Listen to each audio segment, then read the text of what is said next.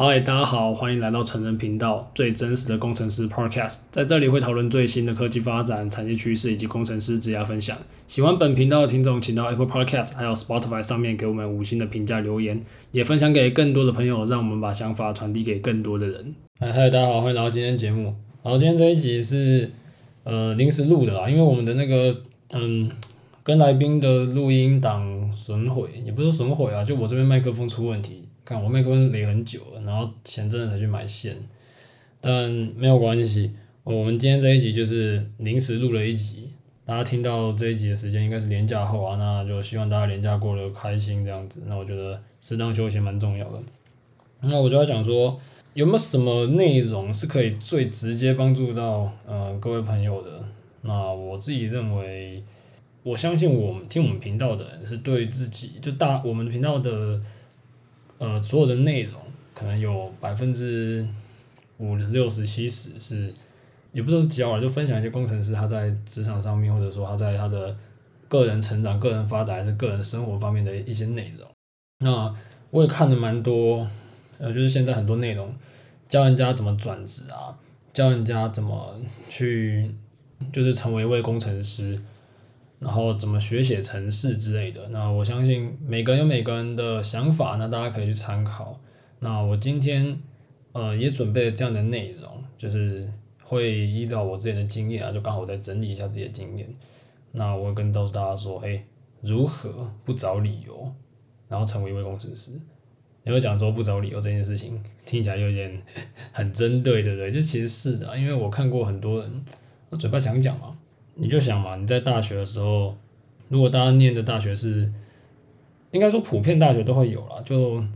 呃有一些比较可能没有那么热门的科系，就很多人就想转系嘛。基本上那个科系进去十个有八个想转系，然后最后转的时候可能就两个之类的，那或者是甚至更少。那或者说出社会之后，大家在那边靠背没钱，然后想转工程师嘛，因为工程师是大家认为说薪水比较高，还是说发展比较好的一个职业。所以近年来一直都是一个转职热区嘛。当然，因为我之前提过，就是转职的这个风气，未来的生态可能会不太一样，但至少目前还在热点上啊。可是有些人成功，有些人失败嘛。嗯，大家有去想说，诶、欸，为什么嘛？这件事情是有些人他付出更多时间吗？还是有些人他运气比较好吗？还是什么什么什么的？反正有很多理由啊。那至少从我的角度来看啊，在这年头要成为工程师，先讲结论。不难，真的。台湾就是个工程之岛，就是你只要想做，永远都有工程师的位置让大家做。那当然，有些人只能说哦，可是他不想要去轮班啊，他不想要去，反正就是做一些他觉得不喜欢的工作。所以，像大部分的人转职工程师，通常都是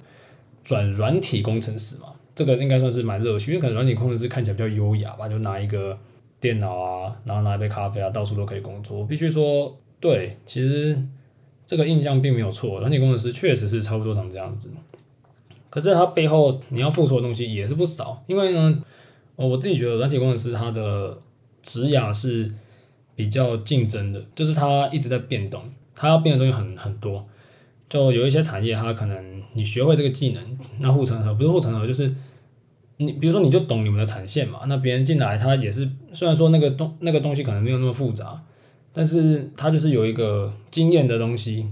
那你运转了三年五年，其实差不多是长那样，那可能就慢慢优化。但软体公司不一样，特别是在一些小公司，它变化是非常的快的。那所以持续学习变成说是软体工程师很重要的一环。然后，那我其实今天准备了三个部分，我自己觉得大家可以分三个呃方向的三个。阶段的听众朋友可以参考的，那我也会分享我之前在处在这个阶段的一些例子，包括我们自己走的一些错路。因为我一直觉得我没有从学生到现在，我一直没有一个一些好的 mentor，也不是好的 mentor，好的榜样吧。因为其实本来没有人，本来就没有人义务要 mentor 你，但是有如果有一个好的榜样，你可以去参考，我觉得算是蛮好的。那当然，现在东西很多啦，这大家现在自媒体很多，或者说写书啊，还是写教学玩的很多，可以参考的东西越来越多，所以我相信，呃，你可以参考我们频道内容，那也可以参考别人的，我每个人都有每个人他可以帮助到你的地方。好，那我分到三个部分给我们听众朋友，一个是超级初学者，然后一个是我就超级初学者，就是说你可能就你好多我都不会用了，我给你的一些建议。然后再来是你已经学会基本功了，就是结束完刚刚我所谓超级初学者那那些内容，然后你开始要找工作。然后再来是给你已经算是一个基本的工程师了，然后你已经工作可能一年，或者说你已经就是我觉得这比较像程度，不一定一年啊，就是说或者是你是学生，那你已经到我认为就是一个可以开始输出工作的 junior 工程师的 level，然后给这些人建议这样。那我当然每一段时间我都会这个比较偏向速成，我我因为我是一个比较喜欢省时间的人。我都是走最短路径，就会找到最有效率的方式。当然，我不排除有更好的什么基本功扎稳的方式，或者是它是更土炮的。但是，我觉得如果你也是想要在短时间内有效率的做完这些事情，那你可以参考。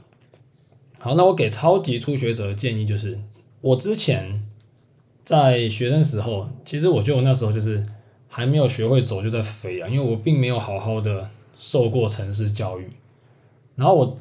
第一次比较大量碰城市是大三的时候，就那时候做专题。那我现在回想起来，我根本没写什么城市，我就只是兜别人模组，还兜的也是不怎么样，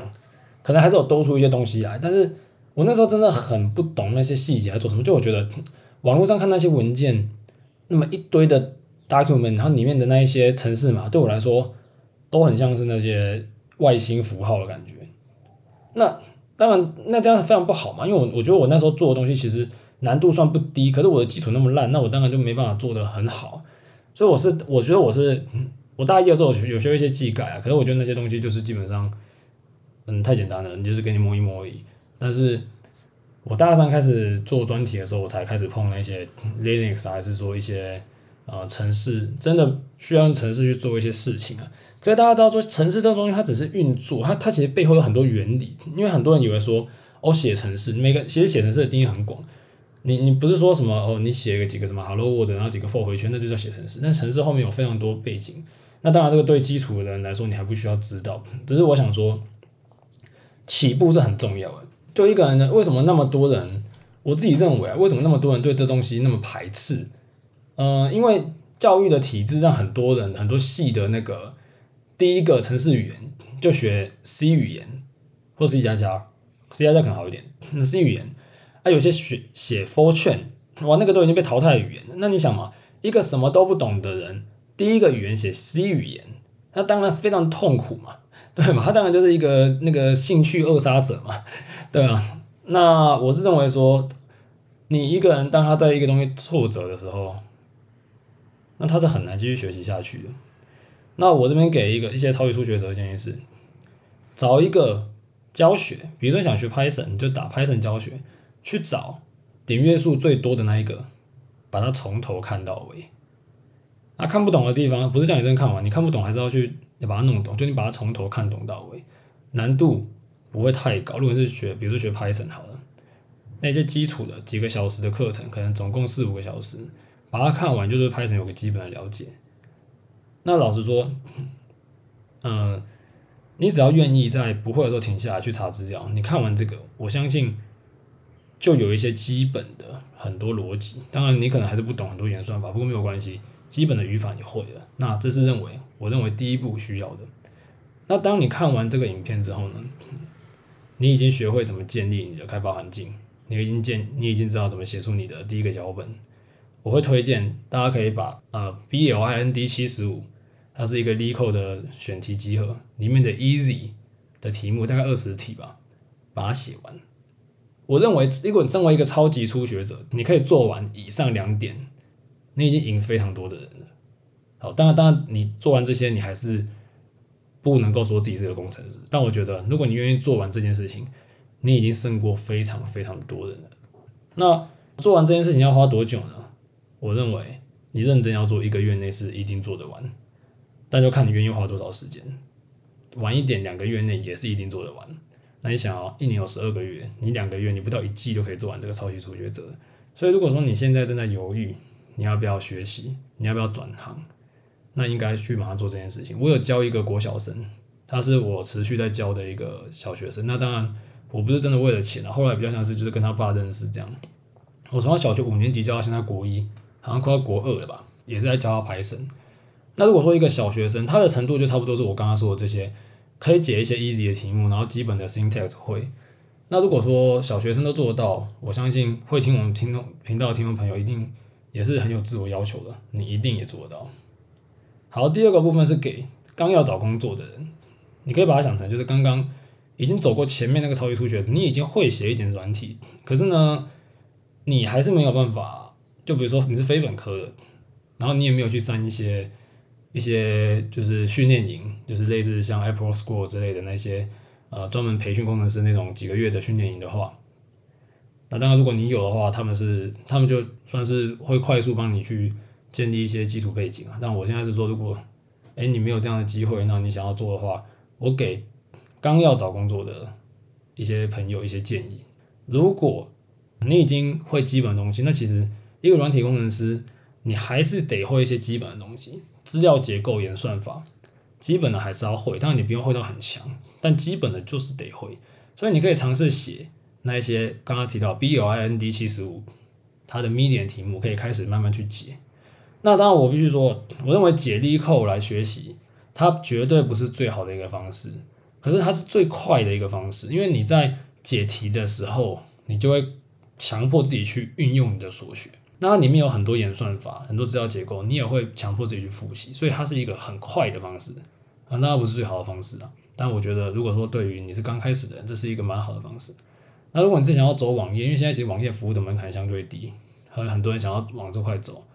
呃，去建立自己的网站，这非常的基本。那建立自己网站的过程里面，你可能开始学会前后端的串接，你可能开始学会一些网路，然后你开始学会把你的服务部署到某个 VM 上。如果你再进阶一点，你可能会用一些呃，比容器化的概念，那这些东西它会帮助你面试。那当然，最近这是针对网页的部分，我觉得网页需求是很大，所以做完这些找到工作的机会非常的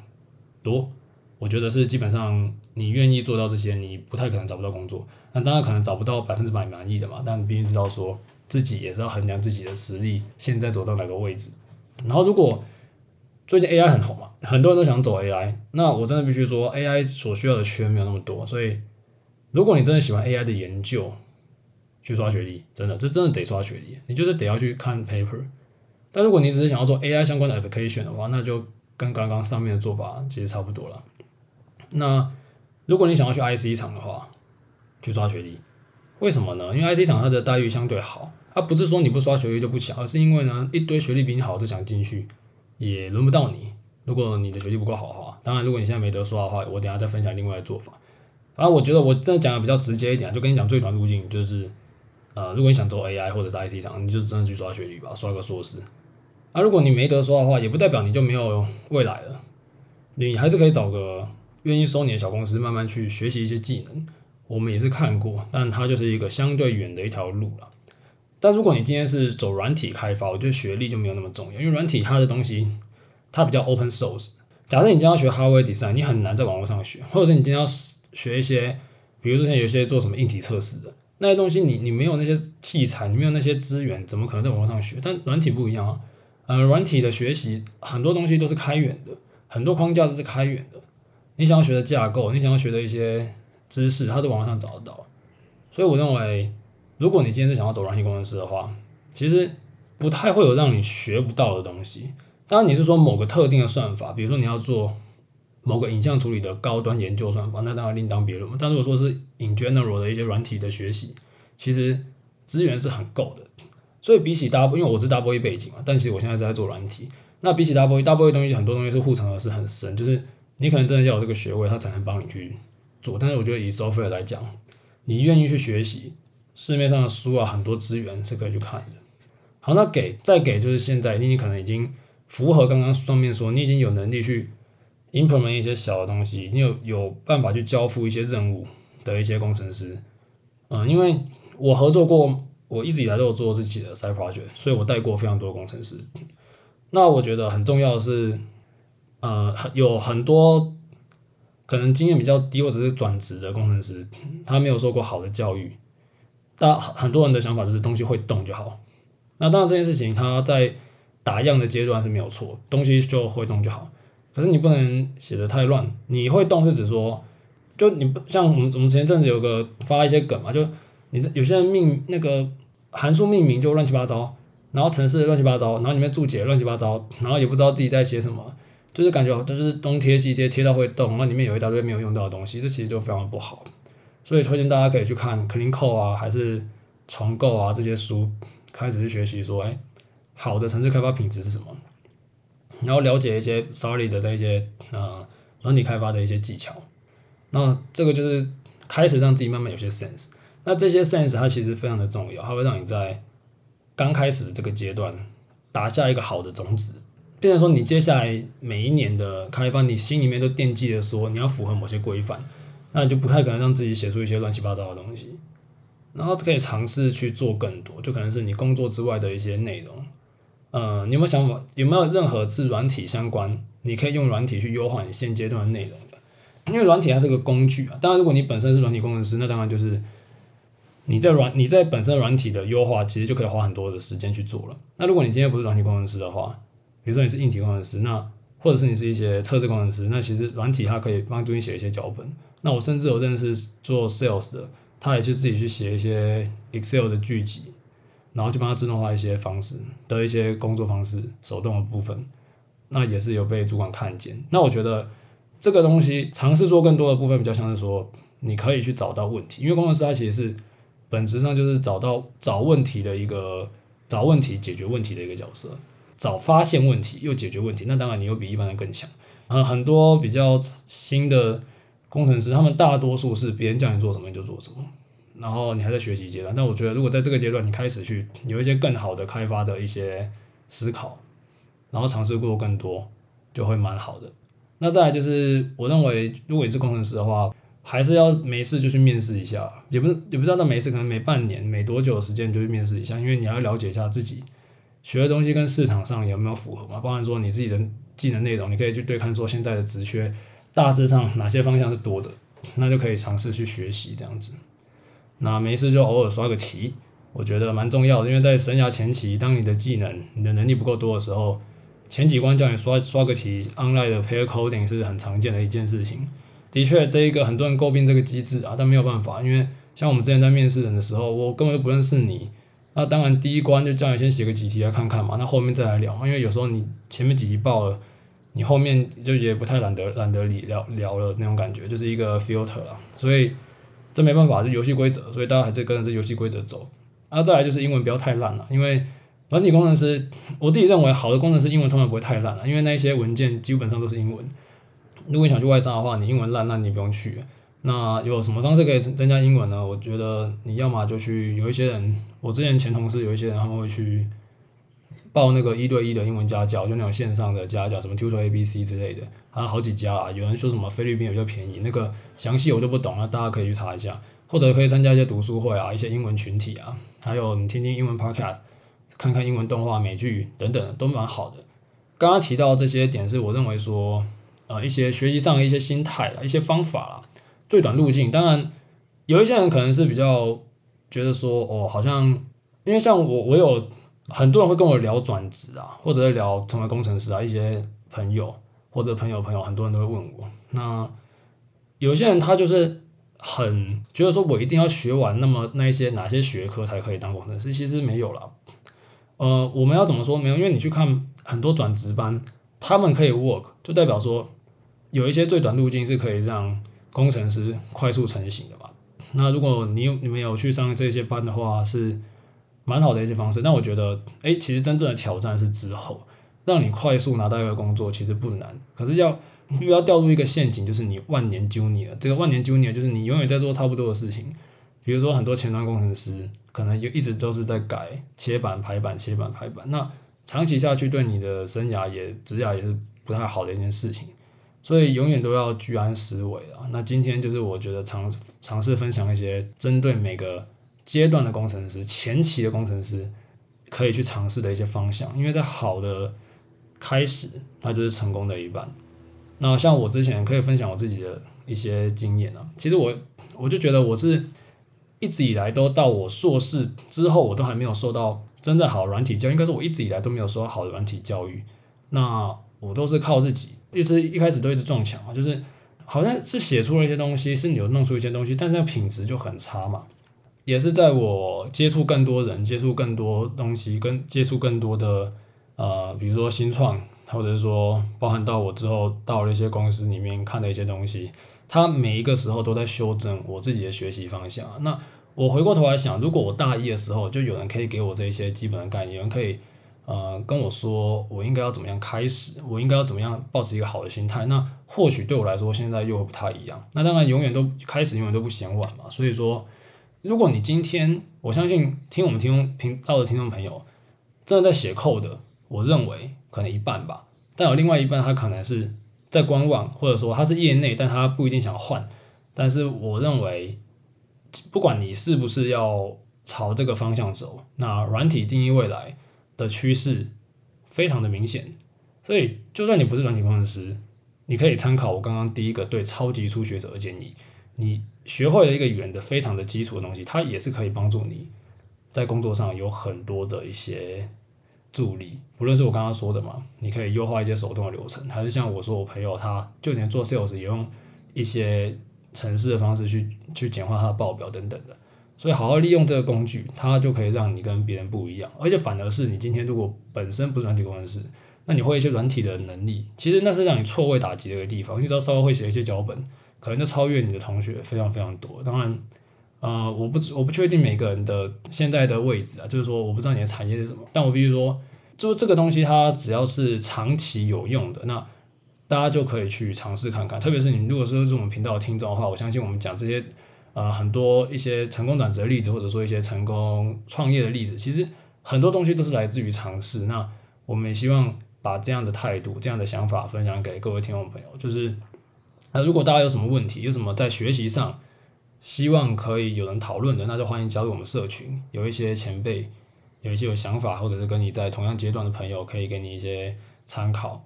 那如果大家有什么样的问题，那也可以在 Apple Podcast 或者 Spotify 上面帮我们留言评价，然后我们在定期我们会有这些内容跟大家分享，说，哎，我们可以怎么样去帮助到各位。那当然，我们最近一直在呼吁，就是说，哎，如果觉得我们频道有帮助到各位的话，其实我们最近就是很希望大家可以把这样的好的能量也发散出去，你也可以去帮助其他人，或或许你在你学校的学弟妹，他们也正在处于。比如说你的阶段是领先于他，然后他刚好跟你面对曾经同样的问题，那或许你可以帮助到他。那我们也推荐大家说，诶，如果大家有钱有余力的话，也可以就是捐款给一些有需要的慈善单位。我们希望呢，可以创造这样好的循环，让大家就是在你成长的同时中，你也去帮助到别人，不论是在知识上还是在一些呃任何的方面，这也是我们希望可以创造的一个价值啊。好，那今天这一集就大概到这边。那如果大家有什么希望我们可以讲的主题的话，就像我们刚才说的，可以到呃我们的频道的社群，或者说在 Apple Podcast 留言给我们。那也希望大家就是可以在自己的职涯路上找到属于自己的适合自己的方向。那今天节目到这里，谢谢大家，拜。